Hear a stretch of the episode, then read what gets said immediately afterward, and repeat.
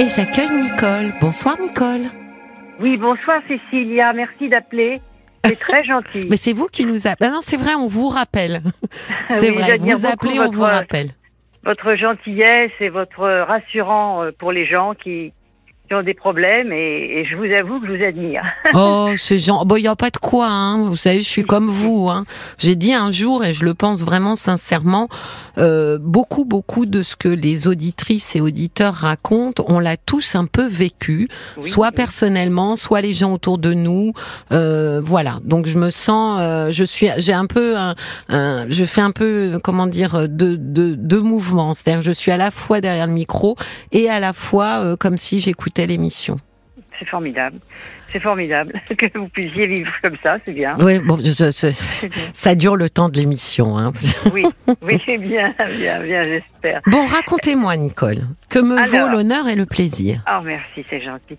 Écoutez, j'ai euh, vécu pendant 50 ans avec mon mari, enfin Oui. 30 ans marié et 50 ans fréquenté, avec un homme exceptionnel, avec une forte personnalité, avec tous les, tous les trucs merveilleux de la vie qu'on Oui. a traversés. Oui, Et il a eu une maladie très grave il y a 5 ans. On a été mariés 30 ans et euh, il y a 5 ans, il a eu une maladie très grave, le Parkinson. oui. Et je me suis occupée de lui seule, jour et nuit. Oh là là. Ce qui fait que Pas si les facile, filles- hein les filles, ouais, non.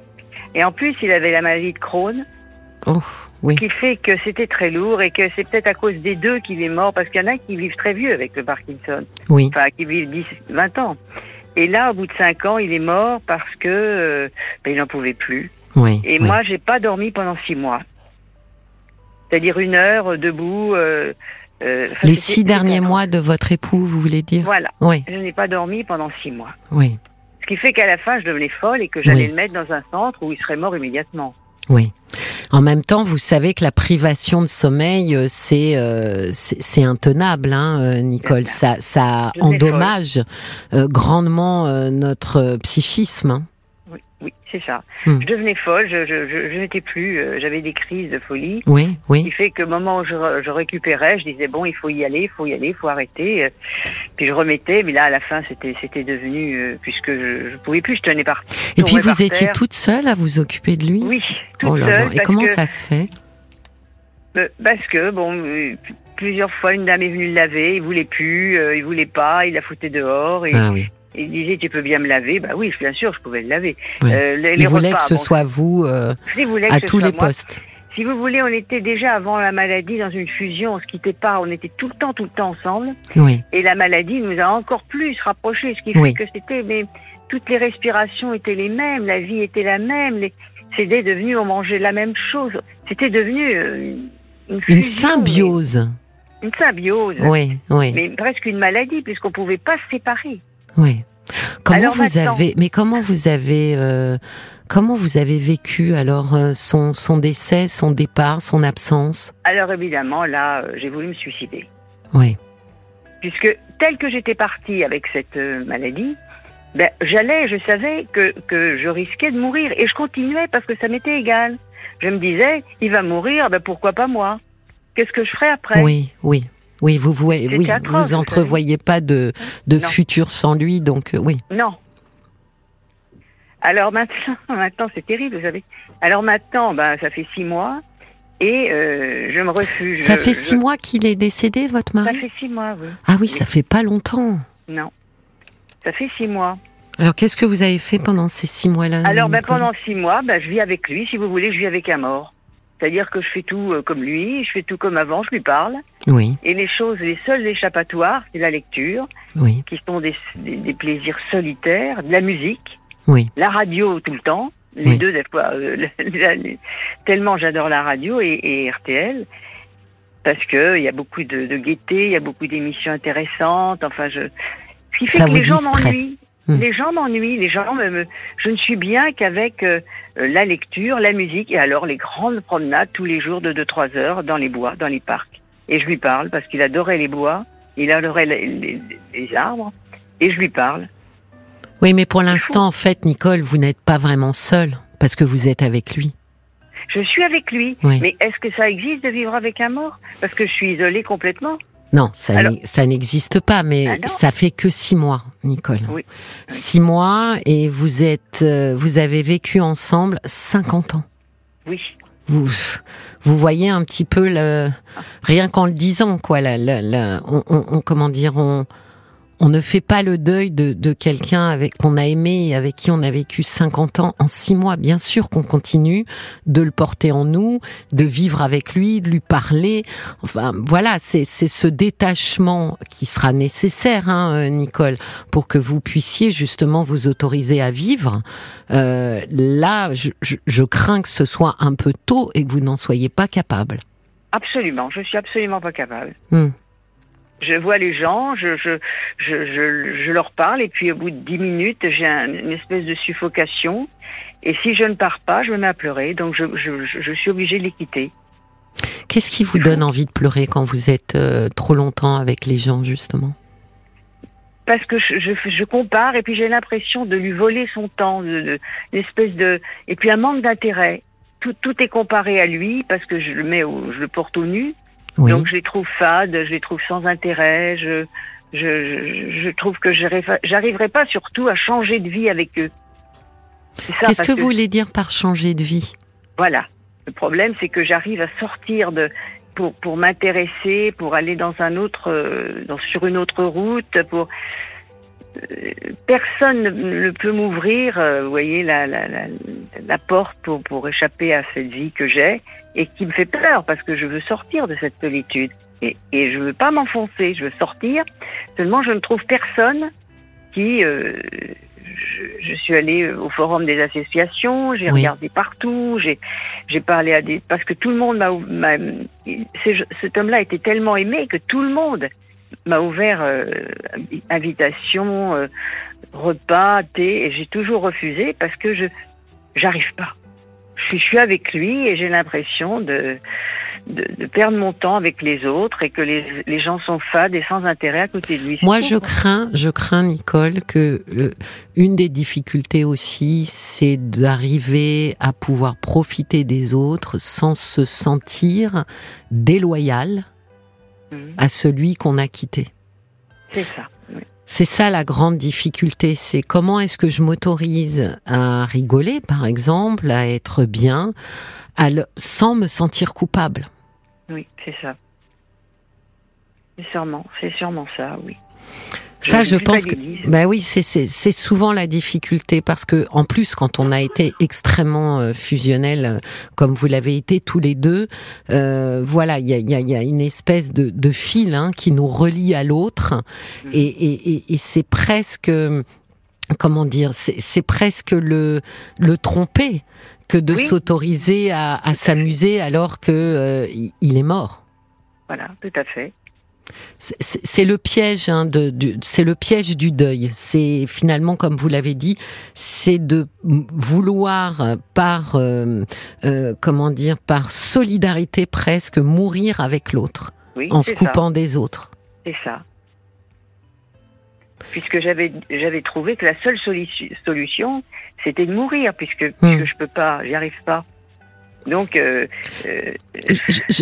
encore une fois, euh, Nicole, je suis pas sûre du je n'y arrive pas euh, versus je ne m'autorise pas. Parce que euh, on peut trouver que six mois après le décès de l'homme de sa vie, eh bien, on pourrait trouver, soit hein, que c'est indécent euh, de bah, d'être heureuse quoi comme si euh, ah ben c'est comme si c'était pas grave voyez qu'il soit mort. Et donc on s'interdit vraiment euh, toutes ces émotions de légèreté de joie parce qu'on a on a la sensation que ce serait ça serait lui manquer de respect. Et puis ça serait manquer de respect à l'histoire d'amour qu'on a eue. Oui. Oui oui alors, vous voyez bien, en, alors encore une fois, Nicole, six mois, c'est très très court. Je pense que vous avez encore besoin de lui dire au revoir et que c'est votre manière à vous quand vous lui parlez. Euh, de, de, finalement euh, commencer petit à petit euh, à le faire vivre tout en ayant conscience qu'il n'est pas là. Vous voyez, il y a, y a, déjà quelque chose. Mais je pense quand même que quand vous quand vous vous replongez dans l'homme qu'il était, euh, j'ai idée que lui n'aurait certainement pas apprécié que au moment où il meurt, vous décidiez finalement de vous enfermer sur vous-même mm. et, de rester comme ça complètement seul, isolé et de, et de vous écarter en fait du vivant. Mm, c'est ça.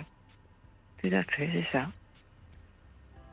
Est-ce que si vous, euh, euh, par exemple, quand vous lui parlez, est-ce qu'on pourrait imaginer ou lui parler ou lui écrire euh, de pouvoir aussi dire que vous avez besoin d'aller respirer, discuter avec une amie ou autre, mais que vous le portez dans votre cœur, que par exemple vous le laissez à la maison, mais que vous le retrouvez quand vous rentrerez, euh, finalement, bon, c'est plus vous parler à vous qu'à lui, hein, bien sûr, mais justement pour euh, émettre à voix haute le fait que lui aurait très certainement voulu que vous passiez euh, du temps quand même autrement que à être à ses côtés et en deuil.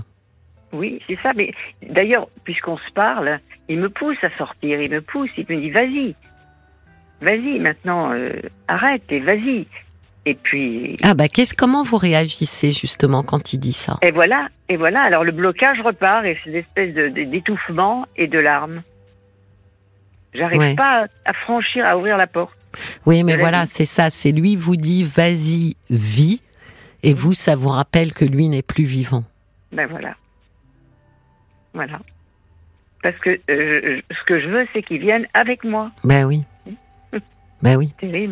Mais c'est ça, c'est vous vous interdisez des bons moments parce que des bons moments toute seule, bon ben forcément de toute façon ça n'a pas le même goût et surtout parce que vous culpabilisez beaucoup qu'il ne soit plus à vos côtés. Ah oui.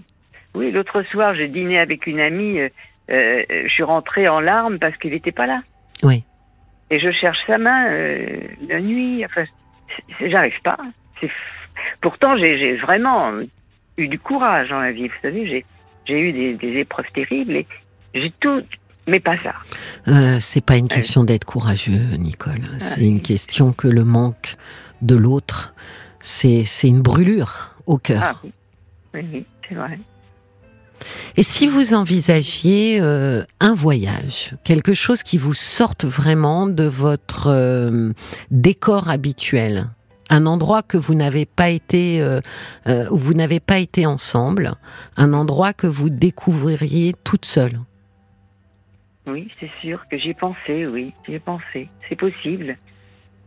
C'est casser la routine et voir autre chose, c'est sûr, j'y ai pensé. Vous ouvrir à autre chose, euh, effectivement, et puis voilà, quelque chose de nouveau pour que ce, j'allais dire, ce décor vous accueille, vous, euh, toute seule et non pas vous, vous deux. Mm, mm. C'est vrai, c'est vrai, c'est bon, ça, c'est une bonne idée. Il y a vraiment des fois, vous voyez, quand on va vraiment mal, alors c'est sûr, il faut les moyens, il faut euh, ne pas travailler, etc. Mais franchement, il y a vraiment des fois où quand on part euh, un mois, deux mois, trois mois, mais ça nous transforme. On ne rentre pas comme on est parti. Oui, oui parce qu'effectivement, ça, d'abord, on rencontre d'autres gens. Il y a, vraiment quelque chose qui se produit euh, de l'ordre du renouveau quand on est en, contact avec un autre décor. Euh, là, vous allez finalement vous promener euh, dans la forêt où vous vous promeniez tous les deux sans cesse. Il est, partout. Oui, oui. Oui, oui, oui, c'est ça. Donc peut-être que vous pourriez euh, organiser, ça met du temps à organiser, donc dans un premier temps organiser, voir euh, où, voir si c'est euh, toute seule ou si vous embarquez quelqu'un avec vous, d'organiser tout ça pour partir et de choisir un lieu, un lieu voilà, moi je, pense un lieu dont, dont peut-être vous n'avez soit vous en avez parlé mais vous n'y avez jamais été ensemble, soit vous n'en avez jamais parlé ensemble. Quelque chose qui vous appartienne à vous en propre, Nicole. Mais vous, vous pensez qu'il faut deux ou trois mois parce qu'un voyage c'est huit jours. Non, mais parce que dans l'absolu c'est fantastique de pouvoir se mettre euh, au vert un mois ou deux. Alors ça c'est le nec plus ultra, mais comme je vous ai dit, il faut pouvoir hein, faire ce genre de choses. Mais si vous partez euh, deux semaines, euh, mhm. partez dans un endroit vraiment insolite. Voilà, c'est ça. Partez vraiment dans quelque chose d'ultra dépaysant. Mhm. C'est une très bonne idée, oui. C'est une très bonne idée. Je, je pensais, vous savez, euh, alors il y a, euh, y a maintenant des, il y a des organismes de voyage qui organisent des voyages que pour les gens célibataires. Hein. Mhm. Pour euh, parce que justement quand on est tout seul, vous savez comment c'est euh, la chambre d'hôtel tout seul maintenant il y en a plus, c'est forcément des chambres euh, à deux etc. Donc c'est des organismes qui organisent ça et puis du coup on se retrouve dans des groupes, on fait un groupe Oui. avec les autres personnes et souvent c'est très insolite. Euh, Il y a j'ai entendu parler de, de de marches dans le désert.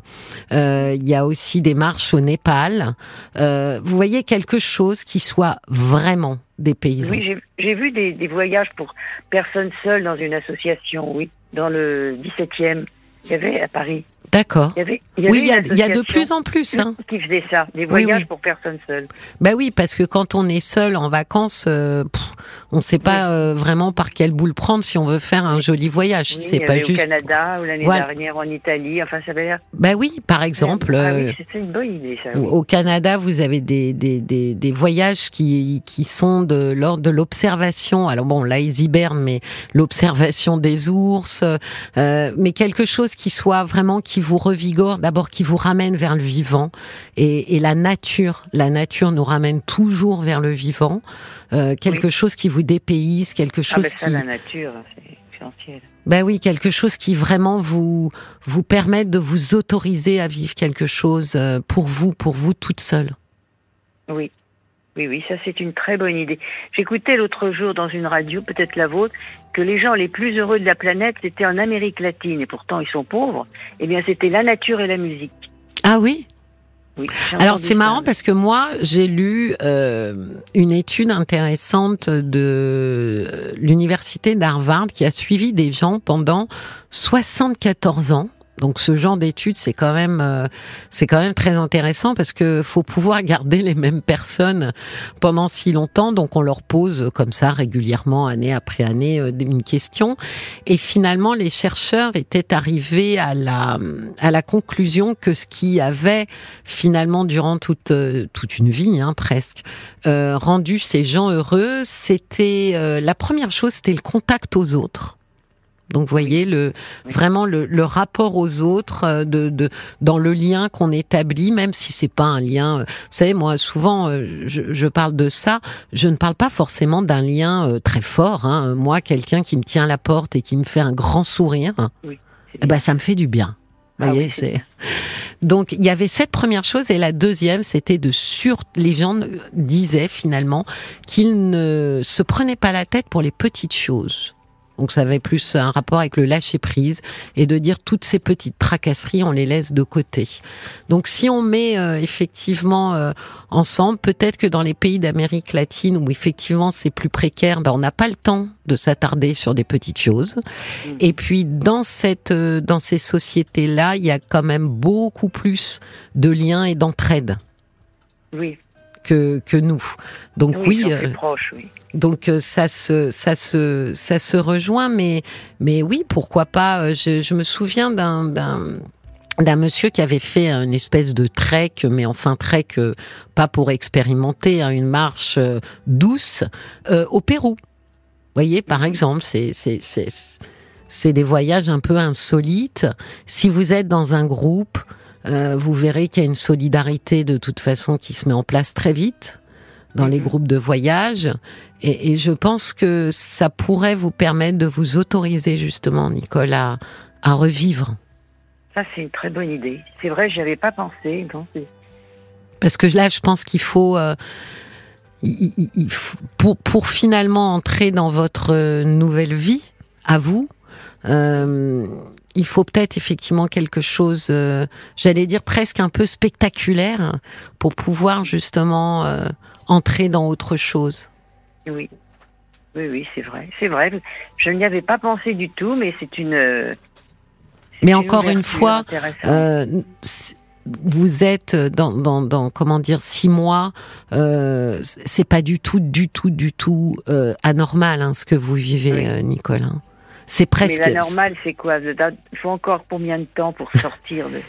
Il y a, y a pas de, il a pas de, comment dire, il y a pas de, de, de de date, enfin de, de temps euh, très précis. C'est vrai que si euh, quelqu'un, au bout de euh, trois ans, s'interdit complètement toute rencontre, on se dit que là, ça va pas. Vous voyez, ça devient un deuil pathologique et la personne s'enferme sur elle-même.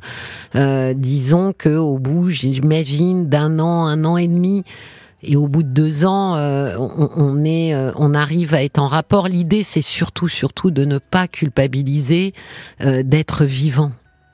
Et par vivant, d'en profiter, parce que si c'est vivant sans rencontrer personne, bah c'est, finalement c'est un peu être mort aussi avec son compagnon. Oui, c'est ça, c'est ça. Hmm.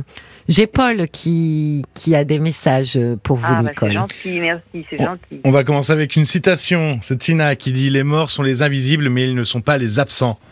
Et c'est de Victor Hugo. C'est très beau. J'ai vérifié parce qu'en général, quand on nous donne des citations, une fois sur deux, c'est pas la bonne personne qui l'a dit. Mais quelle euh, méfiance, Paul. Il y a Olivier qui dit euh, il restera toujours là au fond de votre cœur. Faire des choses seul euh, ne fait pas oublier l'être cher. La belle pensée restera toujours avec vous. Il y a Papy Pic aussi qui vous a entendu en cours de route et il vous suggère le chemin de Compostelle, qui pourrait être une, une, bonne idée. Et puis il y a Marie aussi qui elle a perdu son époux il y a sept mois, euh, quasiment comme vous, mariée depuis 45 ans, et euh, elle est partie au Portugal avec sa fille, et ça lui a fait énormément de bien de ah partir. Oui. Ah, ben voilà. Voyez, Compostelle, c'est aussi une très bonne idée, hein. Oui, oui, j'ai des amis qui sont allés, mais c'est long, c'est fatigant, mais c'est très bien. j'ai, moi, j'ai un SMS de Sarah qui dit votre relation était tellement exceptionnelle, il faut accepter des relations plus simples, plus légères de voisinage, dans la courtoisie. Et elle a raison, Sarah. C'est aussi que vous avez été habituée à une relation tellement exceptionnelle. Vous avez dit un mot, et je pense que Sarah a rebondi sur ce mot-là. Vous avez souvent répété le mot fade. Euh, et donc, je pense que c'est pour ça qu'elle a parlé de relations plus simples, d'accepter ça. Oui, oui, c'est vrai c'est vrai. Mais vous voyez euh, euh, vraiment le, voyage avec euh, avec quelqu'un ou seul, parce que finalement, si vous êtes seul, vous, vous serez dans un groupe. Je pense que ça sera le départ de votre nouvelle vie, Nicole. Oui, oui. D'accord. Raison. Merci, c'est très gentil. Ben, je vous en prie. Écoutez, je, ça fait votre résolution de 2023, Nicole. Vous avez, j'ai dit qu'il y avait une résolution. Voilà, il fallait une résolution. Ça pourrait être celle-là. Merci, merci beaucoup. Je vous en prie. de votre aide. Je vous en prie. Merci bravo beaucoup. à toute l'équipe. Merci. Merci. Au revoir. Au revoir.